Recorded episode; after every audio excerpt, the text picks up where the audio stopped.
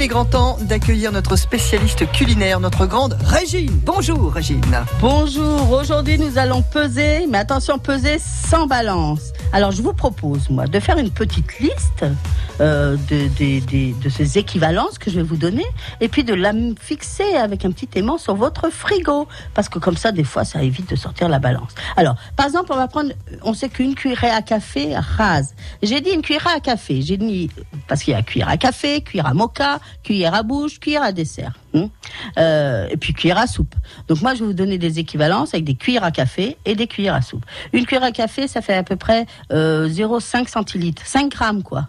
Alors si vous voulez, ou si vous prenez de la fécule qui est plus dense, ça va vous faire 3 grammes de fécule, mais 5 grammes de sel ou de sucre, euh, de sucre en poudre bien sûr, ou même 5 grammes de tapioca.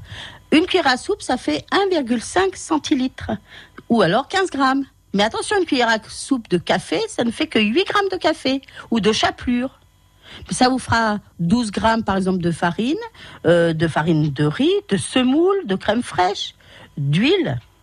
Ou alors, ça vous fera 15 grammes de sucre en poudre, de sel fin ou de beurre ramolli. Alors, pour savoir si votre cuillère est bien rase, c'est facile. Vous n'êtes pas obligé de passer un couteau pour bien euh, mettre à ras. Il suffit de tapoter votre cuillère, qu'elle soit à café ou à soupe, sur le bord de votre récipient. Ce qu'il tombe étant trop, ce qui reste va bien, ça vous fait une cuillère rase.